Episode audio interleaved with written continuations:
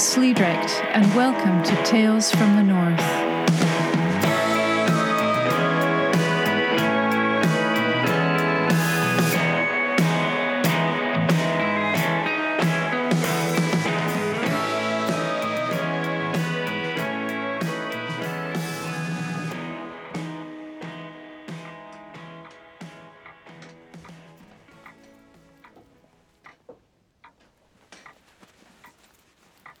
I just finished doing some morning stretches for the first time in a while. Oh, my muscles are certainly tight. To be honest, they are the complete opposite of flexible. However, doing the exercise and full breathing felt good and made me wonder why I hadn't gone back to doing that on a regular basis much sooner. I guess there is a new start for everything, even if we lapse. Is winter a time for lapsing? I don't know, but I seem to do it despite best intentions and resolutions made in January. Resolutions that only seem to last three days. But now it is officially springtime. Last month we had the spring equinox, a marker announcing longer stretches of daylight, something that's so very noticeable here in the north of Scotland. Aside from the extended hours of natural light, it doesn't really feel like springtime here right now. I suppose I was unrealistic, willing the buds to suddenly burst open and the sun to shine, and all things to look bright and green and vibrant in this first month of spring. Instead, the wind has been blowing and the landscape still looks rather washed out. In fact, as I looked out my window right now, small flakes of snow are whirling around on the wind. Oh my! This really makes me impatient for sunnier days. Although saying that, when I look more closely, I see the buds forming on trees, snowdrops are out in hidden places, and others not so hidden. Birds are still happily chirping away and carrying bits of grass in their beaks to create nests, while the sea is slowly forming a rich tapestry of new seaweed growth. All things to be celebrated,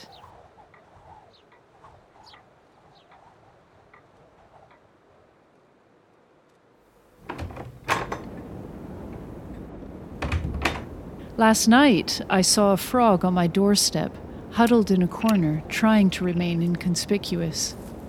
A frog. That seems to be a rare occurrence in Caithness, or at least I haven't seen many frogs here. I was glad I saw him, and by the light of the porch lamp, I nudged him, croaking indignantly, onto a dustpan and brought him to a more safe environment. Frogs are one of the main indicator species for changes in our environment.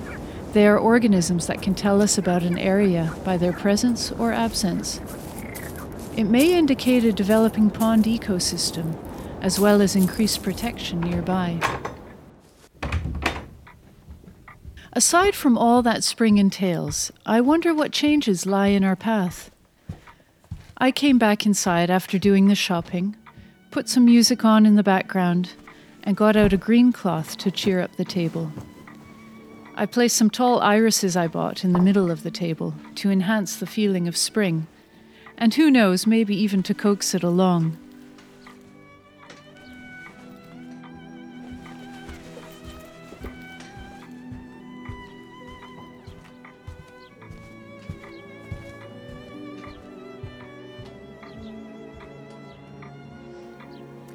In a way, springtime sometimes feels like a more fitting season to make resolutions, which could have greater potential to stick. There's more energy working in our favor. With the brighter days comes a widening of perspective where prospects and hopes may widen too.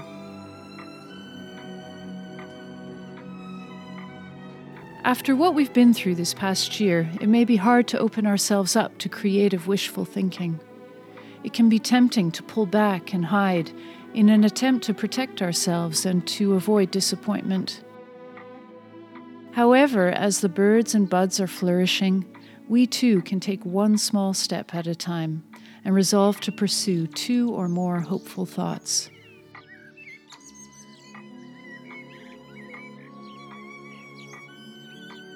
It is okay to prepare ourselves for various outcomes. But it is also healthy not to focus on what might happen negatively or what new restriction will be put in place. Instead, let's open up our hearts and minds to new and surprising possibilities.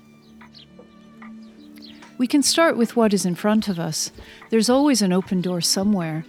People who have existed in the tightest of circumstances have been living testaments to that in history, like those who have been unjustly imprisoned or have faced severe illness or disability, and still they choose to step into the pathway of love. We have incredible illustrations of such profound humanity in our own time. Some great examples of this are the author of The Diving Bell and the Butterfly, Jean Dominique Bauby, and of course Professor Stephen Hawking. Both wrote amazing books, one letter at a time, against extreme odds. Such people knew the great value of perseverance and the significance of the smallest movements of mind and body. Early spring is a wonderful season of tiny movements and sometimes almost imperceptible changes. It is this mysterious growth which can even be more inspiring than the fabulous blooms of late spring and early summer.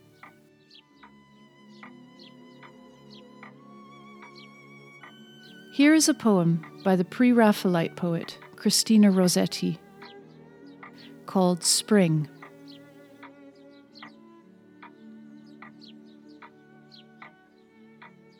Spring by Christina Rossetti.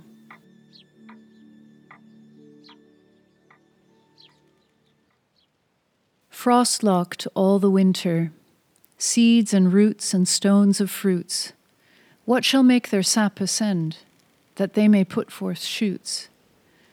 Tips of tender green, leaf or blade or sheath, telling of the hidden life that breaks forth underneath life nursed in its grave by death.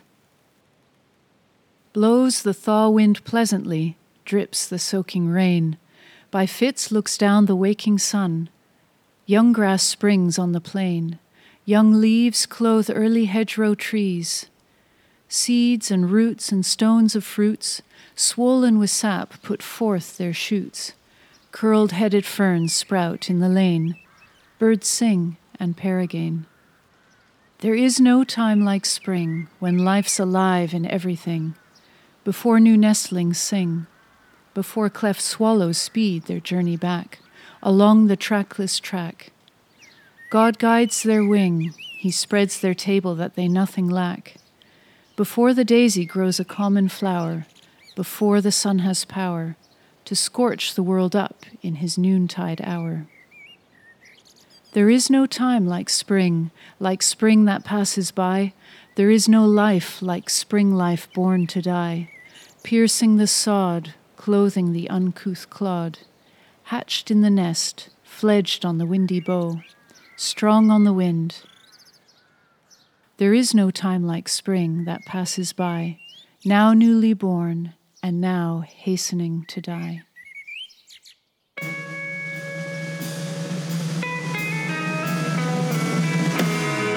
And so from me, Monique Sliedrecht, till next time.